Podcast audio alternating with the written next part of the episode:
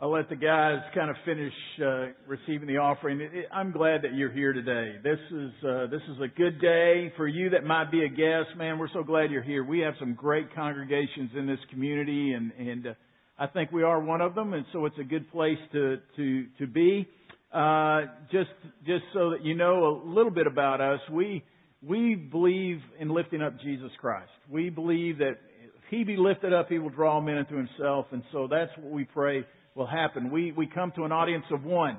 And I know we come in with many needs, and so I, I just want us to pause again, if you don't mind, and let's just go to the Lord in prayer. And so, with your head bowed and just uh, you with the Lord, man, just just tell Him where you're at today. He knows already, as Brett said, He He knows what's going on in your life. Just just let Him know, and uh, voice your needs. He knows what you need even before you ask, but just come before Him today and let me just voice a prayer over us. Holy God, you are worthy of all praise. Right now, in your very presence, there are elders and angels bowing down and declaring that you are holy, and we get to join in on that. And we get to join our voices with this whole globe today as we just exalt your name. Lord, I know there's needs in this room. I know there, there's some that are just wondering about this parenting deal. How do you do it? How do you do it properly in a day that's very difficult? And, and people are struggling in their marriages and, and, uh, people, some have health issues and some ha- have just lost the joy and the passion of walking with you. And so Lord, we, we want to come and just ask that you would open the eyes of our heart that we may see you more clearly today. And that, uh, Lord, when we walk off this campus in a little bit, Lord, we will be different than how we came. And we will be effective in our mission field because your spirit inhabits us. So Lord, please open up our hearts now to hear your word. In Jesus' name, amen. Amen. In 2006, a guy by the name of Randy Pausch, some of you may be aware of this, he uh, he was he contracted or came down with pancreatic cancer, and he was a um, he was a, a professor at Carnegie Mellon University. He wrote a book eh, on a talk that they did. They did something called the last lecture. When when a, a professor is retiring, they will do the last lecture. Let him do a last lecture. Well, Pausch was in his 40s, but he knew he wasn't going to live that much longer, so they allowed him to do a last lecture, and the book became known as the Last Lecture. And you can go on YouTube and watch uh, watch what he had to say. Here's a man that would be dead in about a year after he would give this lecture, but he said some very profound things. You know, you got to think about it. If you're trying to relay the last things you're going to be able to relay to somebody, but there's one statement he said in that. He said, he said, it's not about the cards you're dealt, but it's how you play the hand. It's not about the cards you're dealt, but how you play the hand. You see, we're all given life. And seems like sometimes it doesn't turn out the way that you thought it should turn out. And we're talking about living life on mission. We're talking about wherever we're at to be able to live life as the missionaries God has called us to be Sometimes it's good circumstances, sometimes it's not good circumstances, but it's not in how, uh, not in the cards we've been dealt, but how we play the hand. You see, God allows you to go through certain things so that He can use you in the midst of those things. There's a video I want you to watch of just how somebody has been able to take some cards that were dealt with them and let it become their mission field. Watch this.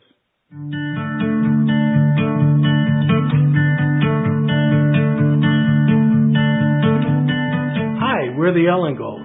I'm Mitch. This is my wife, Teresa. And we've been coming to Central for about 12 years now.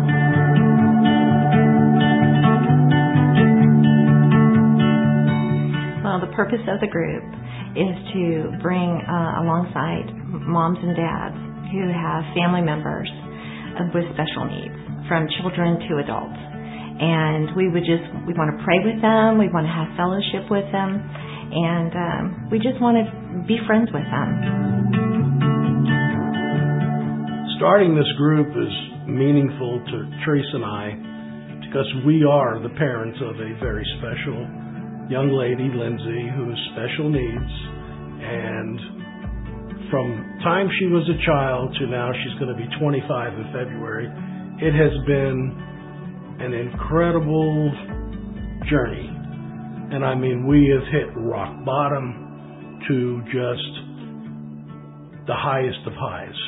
And we want to be able to share that with other people and know that they're not alone when they're at the bottom and they think there's nowhere else to go. Because there is. I guarantee you there is. It would have been nice to have a, a couple or people who understood what we're going through. Um, from when you have a family member with special needs, you go from illnesses to doctor's appointments and even some other major events in life that you thought you would never have to go through. And it would have been nice to have someone to be able to call and say, Can you pray for us? Can you come by and, you know, pray?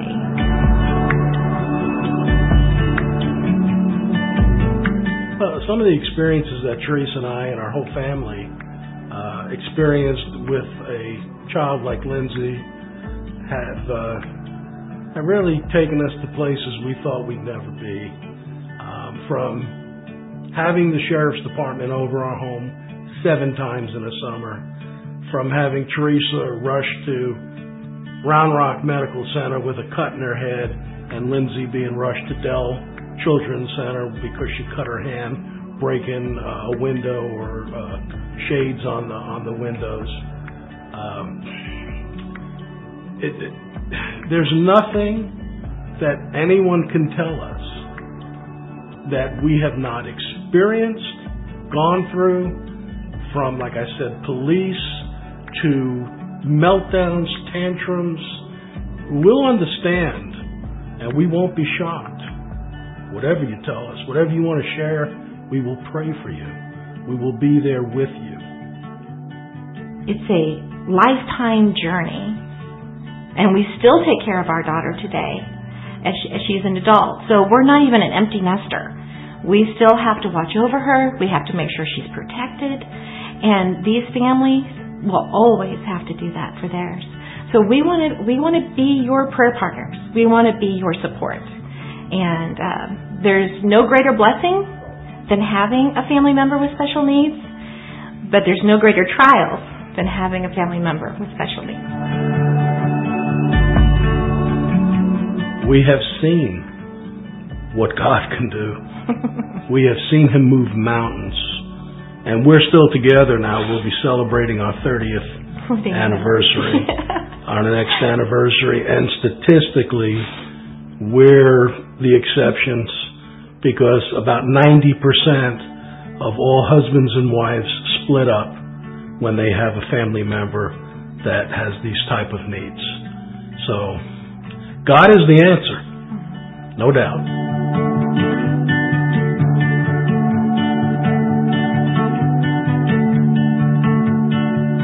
But there was anger.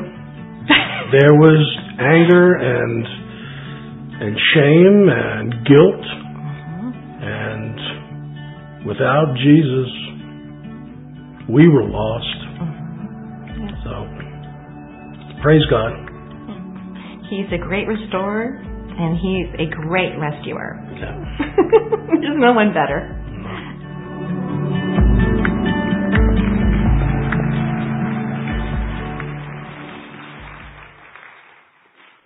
Mitch and Teresa would have every reason to say, Woe is me, God, I don't think you can use us. We've gone through this. Instead, God has so um, moved their heart with their circumstances, with the cards they've been dealt, that they're willing to play the hand for Him. See, that's what we're talking about with 1 Peter. We've been walking through the letter of 1 Peter, and we're talking about that God wants to use us right where we are. Peter was addressing these uh, people who had been scattered because of their faith in Christ, and he's telling them they're foreigners and aliens here and that God wants to use them right where they're at though. And some of you are in that place today. Some of you have been dealt cards and uh, instead of responding, much like Mitch and Teresa, who are willing to say they've been angry, they've been gone through the whole gamut, you're thinking, I can't be used of God. And he's saying, you're perfect to be used by me. Well, I want you to turn to 1 Peter chapter 4. And uh, we're going to begin in verse 7 today. We're calling this message, uh, The End is Near. And uh, the question I want to ask you in relating to what we just discussed a little bit is this. If you had 24 hours, that was it. 24 hours, and you knew it was all going to be over, what would you do? Uh, you know, would you, you probably wouldn't sleep. You probably would go get relationships right that had gotten, gotten fractured. You would, uh, you would do something, eat your best meal. I don't know what you would do. But if you had 24 hours left, the end was near, like Randy Pausch in, in the last lecture, you know, what would be important to you? Well, in 1 Peter chapter 4 verse 7 through 11, let me read the scripture and then uh, we'll come back and, and break it open a little bit. This is what Peter says in verse 7. He said, The end of all things is near. Therefore, be alert and sober mind so that you may pray. Above all, love each other deeply because love covers over a multitude of sins. Offer hospitality to one another without grumbling. Each of you should use whatever gift you have received to serve others as faithful stewards of God's grace in its various forms. If anyone speaks, they should do so as one who speaks the very words of God. If anyone serves, they should do so with the strength God provides, so that in all things God may be praised through Jesus Christ. To him be the glory and the power forever and ever. Amen. Peter starts out by saying the end of all things is near. What in the world is he referring to? Because uh, Jesus had had risen. What, what's he What's he saying? Does he have a, a in, enter something here? Have we missed the end of something? Well, actually, we see that when Jesus rose from the dead and ascended to the right hand of the Father, we have been living ever since in the last days. We believe that Christ could return at any time. I believe in the New Testament, they lived with the anticipation that Christ could return at any, any moment. We should live with that same kind of anticipation. In fact, Peter uh, later would say, you know, a thousand years is like a day to the Lord and a day is like a thousand years. Time is something that we are really bound by, but we live in the last days. And so Peter was getting across to these people, you're living in the last days. The end is near. So there's three things that are very important that I want to lay out to you that Peter laid out for these people.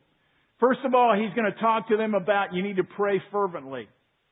Second, he's going to say you need to love strenuously.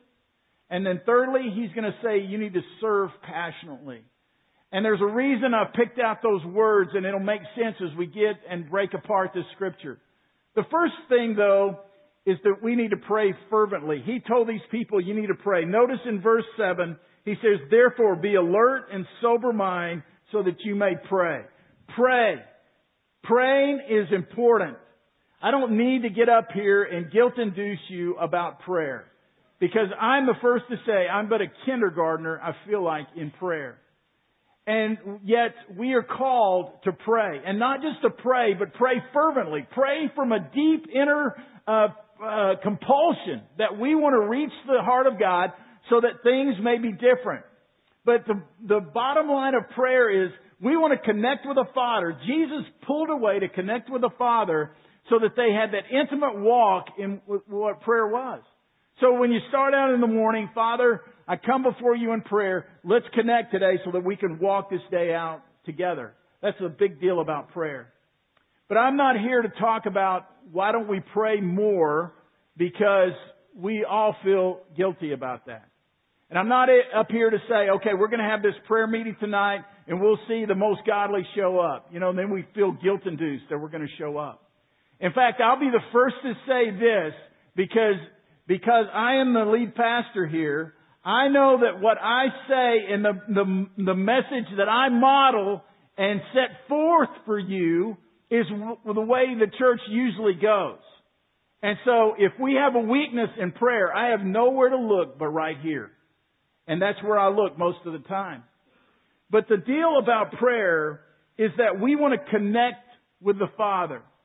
So it would seem to me that we have a relationship with our Heavenly Father, right? That's what we, we don't, we don't, we say Christianity is not a religion, but it's a relationship that was established through God revealing Himself through Jesus Christ.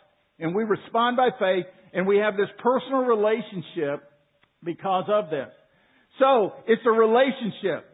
You know as well as I do what happens in relationships over time. We have a tendency to pull away from one another. You can, you can go to a restaurant and you can tell the couples that have been married the longest. They, they usually sit in silence. They don't commune like they used to commune. But you can tell that honeymoon couple, can't you? I mean, they're, they're not sitting on each side of the, of, of, of things. They're sitting right by each other, right? They're, they're not separate in the booth. They're right by each other because they're communing. There's something about the intimacy.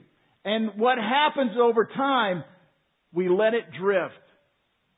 And that's what happens with our Heavenly Father so much. We drift. In the book of Revelation, chapter 2, Jesus is speaking to seven churches. And he's speaking to the church in Ephesus. And he says, the church, he said, you're doing some great things. And he started listing out some of the great things they were doing. But he said, this one thing I have against you though, you've departed from your first love. You've departed from your first love. You've let your passion wane. I wonder sometimes if Jesus were here, he would say, Central, you're doing some good things. You've got a good student ministry, you've got a good kids ministry, you've got good groups happening. Worship is good. You, you're, you're reaching out to a mission field. You're doing some good things. But then I wonder if there'd be the pause. He'd say, but this one thing I hold against you. You've left your first love. Because all that stuff is nothing if we're not connected to Him. And our passion wanes. So if we're going to be a people of prayer, we've got to say, God, restore the passion that I've let grow cold. You see, Peter, I bet he was thinking back about, about when he was in the garden with Jesus because he says you need to be sober, you need to be awake because times, times are tough. And you remember when Jesus was in the Garden of Gethsemane before he was crucified. He's praying to the Father and he takes Peter, James, and John a little bit farther into the garden with him, right? And so Peter was there. This is the same Peter. And so they're there and Jesus says, you stay here and pray. I'm going to go a little bit deeper in prayer. And so Jesus goes, he comes back, and what does he do? He finds the guys asleep. They're not watching.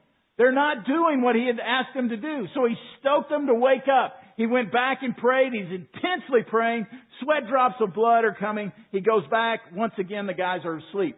Peter remembers all this.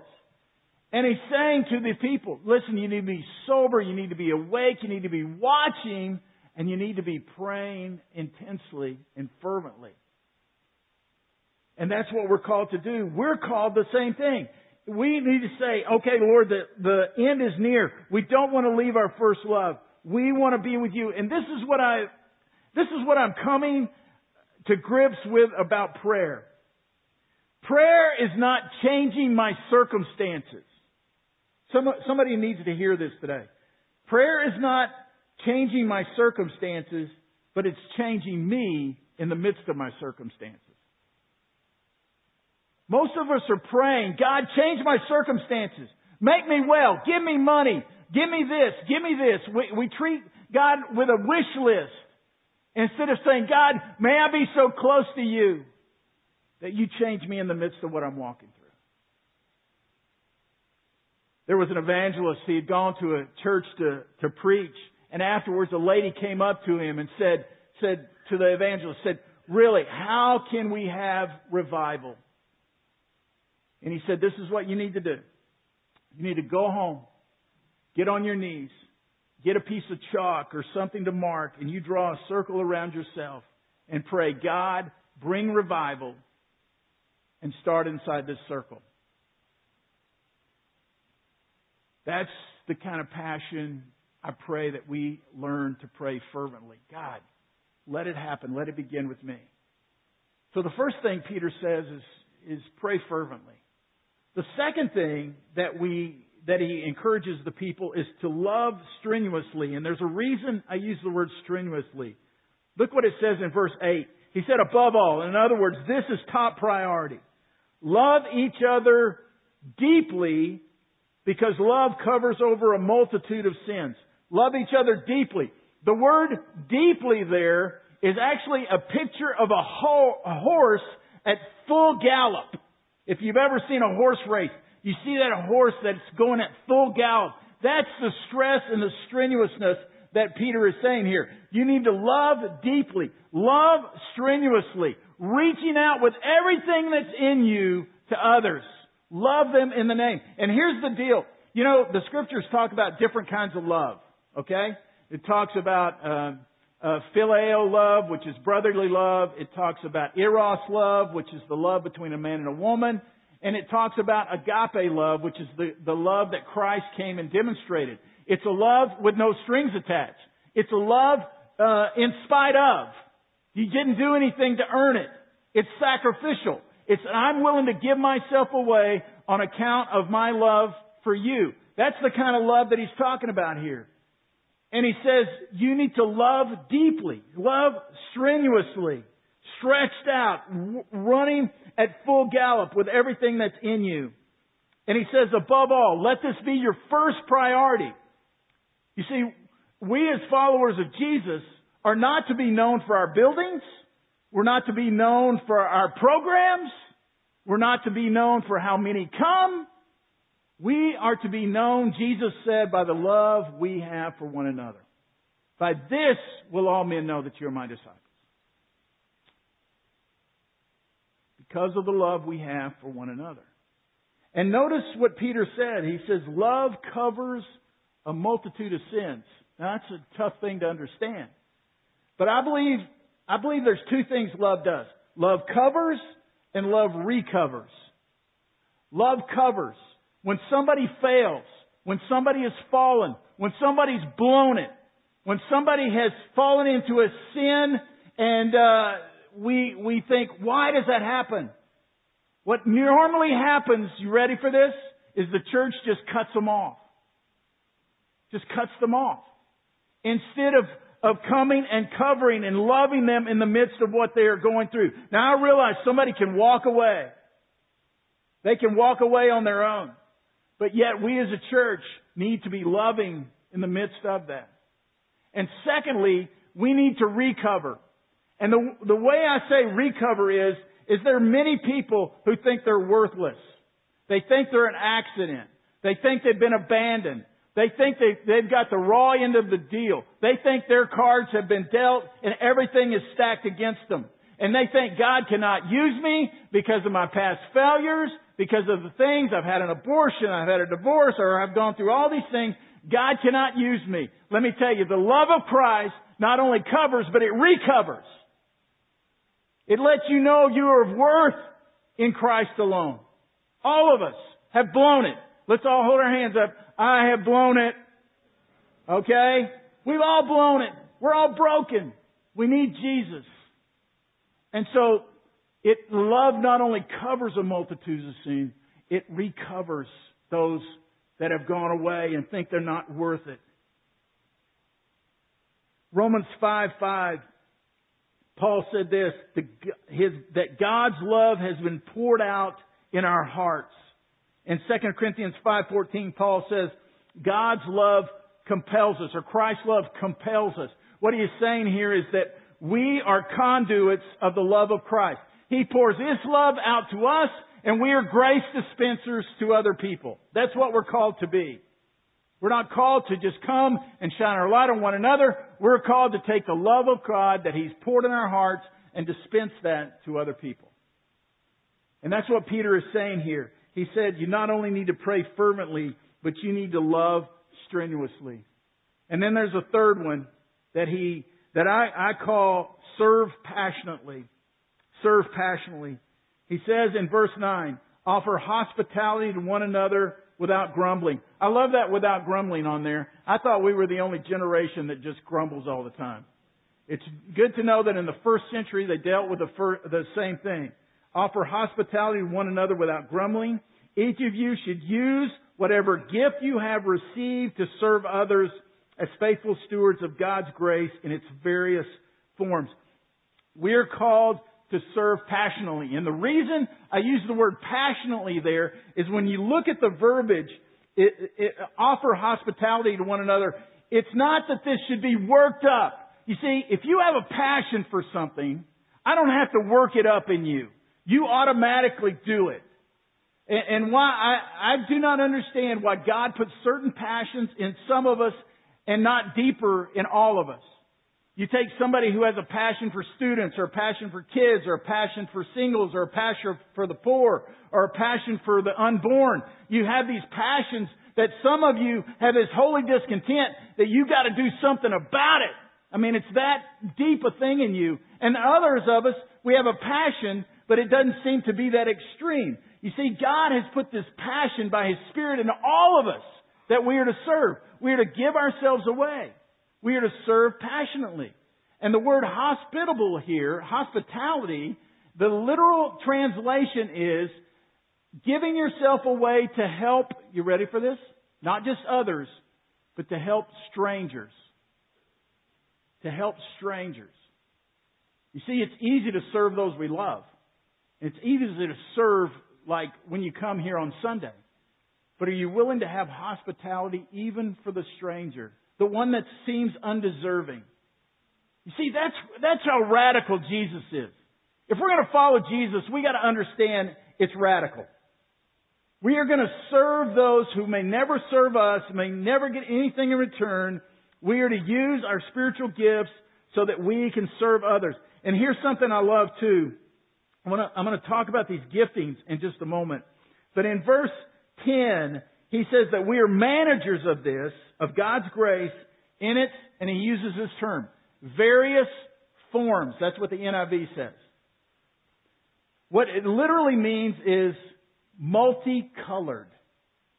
You remember Paul in the New Testament, when he talked about the, the church, he called it what? A body. The body of Christ. You have ears, you have eyes, you have hands, you have feet. You know, you have all the different forms. The mouth. You have the body of Christ. Peter uses a picture of multicolored, of various forms, is what he's talking about. That's how he describes the, the, the congregation, the body of Christ. That's how he describes it. In other words, we're all different. It's multicolored. It's got angles to it that we are all needed to fulfill. And it's so beautiful in what he's put together. It's like the rainbow. It's a beautiful thing that he's put together. Um, I, I tell you what I thought about.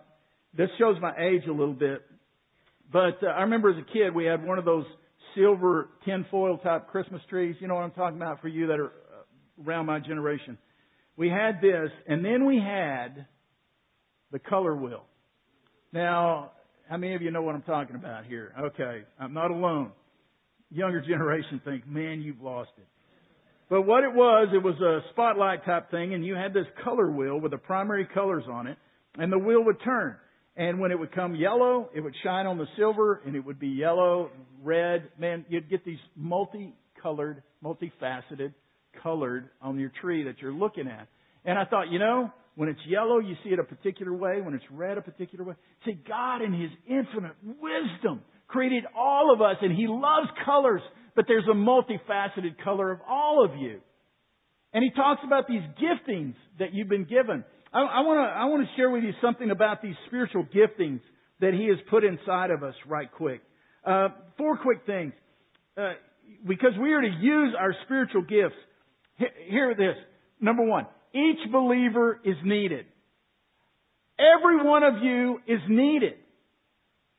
There's not a one of you that is not needed. You've been gifted in a particular way, and for such a time as this, God has you here as part of this local congregation, so you are to be using your spiritual gifts to bring Him glory right here.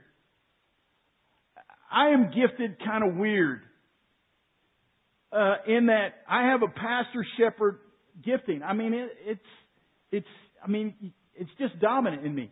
So people people will ask me who was there on a particular Sunday, and I will look out at you, and I will not know all everyone that's here, but I will know who's not here. It's a weirdness in me. Is it because I think, oh, they're not here to fill the room up? No, no, no, no. It doesn't have, it doesn't have anything to do with that. It has to do with, I hope they're okay. It's the same way you are as parents with your kids when they're not there. That is part of my gifting. Because I believe that everybody is gifted in this room. You have spiritual gifts that were given to you by the, by the very presence of God through His Holy Spirit, and you need to be using those. We need each other. Here, here's the second thought on spiritual gifts. Each believer is uniquely blended. This is where the multicolor comes in. You're uniquely blended. No two of you are alike. And I don't mean just like the snowflake and, and fingerprint thing. Uh, uh, I mean, you are just unique in the way God put you together. So Paul listed out, what, 13 spiritual gifts or so? And people like to make it a checklist, and I'm going to take the test, and I'm going to find out what spiritual gifts are. That's okay. I'm not, I'm not saying you can't do that. But the best thing to do is get with the Lord and you start seeing that He gave you a present. And in that gift that He gave you, He gave you multifaceted things that He wants to use. He may even use them for a season and then they not be there for another season. He has gifted you and all of you are unique. So if somebody's not fulfilling their gift, hear me, if somebody's not fulfilling their gift in the body, then what's happening is, is that gift is not being utilized. Or somebody who's not gifted in that area is having to pick it up. So you need to find how God has created you so unique. Thirdly is this. Each believer is to help others. We're here for others. We're not here for ourselves. We're here to give ourselves away. We're grace dispensers to give ourselves away to others. We're here, here to help others. And then fourthly is this. Each believer, and, and Peter said this at the, at the last of what we read today. So said, so that in all things God may be praised through Jesus Christ. To Him be the glory and the power forever and ever. When you use your giftings, you're giving glory to God. When you're not using your giftings, you're just making it all about you. We were created for His good glory. So you use your giftings to point people to Him and to bring God glory. And here's the deal. All these gifts are needed. All of you are needed. M- many years ago now, I'll help the younger generation, there was a president by the name of Ronald Reagan. And he got shot on a Saturday morning. I remember that because I was in college at the time. And I remember the buzz going through the library that President Reagan had gotten shot. And uh, what happened though is that President Reagan, he was going to recover and everything, but for some weeks and a time, he was going to uh, be sidelined and not be able to be commander in chief for that time. But you know something? The country just went along. I mean, everybody did their role and the country did fine. So we think, man, the President of the United States ought to be the most important thing. We've got a situation, I'll just use it as a prayer need in our community right now. Mayor Craig Morgan is uh, at the hospital. He had a mass in his uh, back in the spinal, uh, spinal column, pressing against that. They removed it. They're still waiting to hear back from him. And, and uh, I appreciate our mayor so much just in, in the conversations we've had and just being able to go up there and pray with him. We're still waiting to get the report back. But but you know, the city council picks it up, uh, uh, even though the mayor's sidelined, everything's going to go. So we're thinking, well, the mayor should be the most important entity in this, but everything's going. However, I read about, I think it was in London, that uh, the sanitation people, the garbage collectors, went on strike, and them going on strike just about shut down the whole city. So we would think, what is the most important? Is it the president or is it the sanitation collectors? Well, the deal is both. Both. Both are needed. All are needed. And so don't be thinking, I don't have much to offer. Yes, you do. Yes, you do. I, I, I sometimes think about people that are loving on the little ones in our preschool right now. You don't know who's in there. You got to have a mass murderer, or you could have a missionary. We're just called to love on them and develop them and deter that mass murder.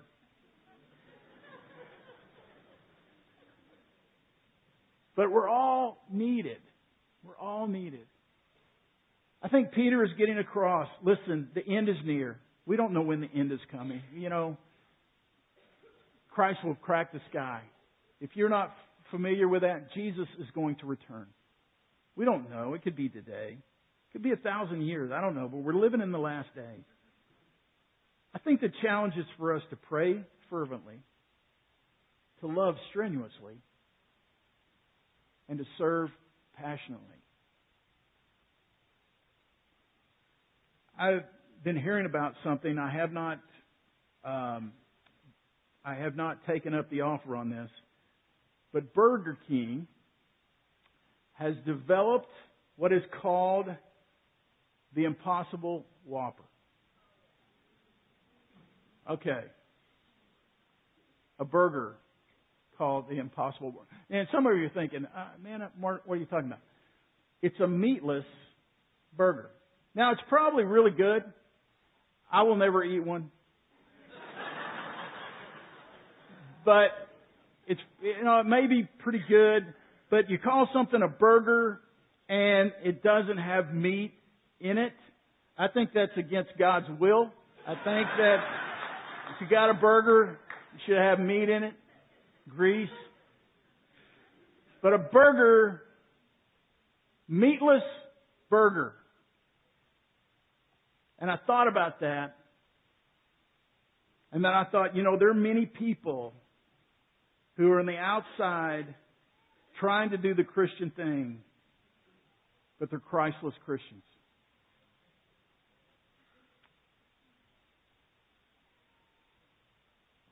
We've got appearances down. Where's our passion for Jesus? Where's our passion for others? Where's the love that sets us apart? I don't know where all of you are today. I know I know most of you in this room. I know you're like me. You're trying to live it out on a daily basis. You're trying to work through it. It's a journey. As Mitch said in the video, it's a journey. Been through the journey. But I do know this. I know that Jesus is the answer. I know that some of you in this room are not followers of Jesus. You're here. That's a great thing. But you have never taken a faith step. You're religious, but you've not understood that God so loved you that He sent Jesus to pay the ultimate price for you so that you could have eternal life. Not just life in heaven someday, but life now. Purpose, meaningful, forgiven, and He's just waiting for you to call upon Him. Simple prayer. But it's a profound life change. God, please forgive me. I need you. I've done it my own way, and it's failure. I need you. If that's your prayer today, welcome home. That's the first step. But some of you, your passion has waned, and you know it. You know it. When I start talking about passion for Jesus, you're thinking, oh, I'm run. You just go through the motions. I know. I've been there. I'm there quite often. Lord, wake me up. Stir me. Be some kind of catalyst to massage my heart in such a way that I fall madly in love with you, Lord, to pursue you. That's my prayer. Maybe right where you're at, maybe you need to be the person to draw a circle around yourself today as we enter this ministry time and say, Lord, begin right here. Begin here.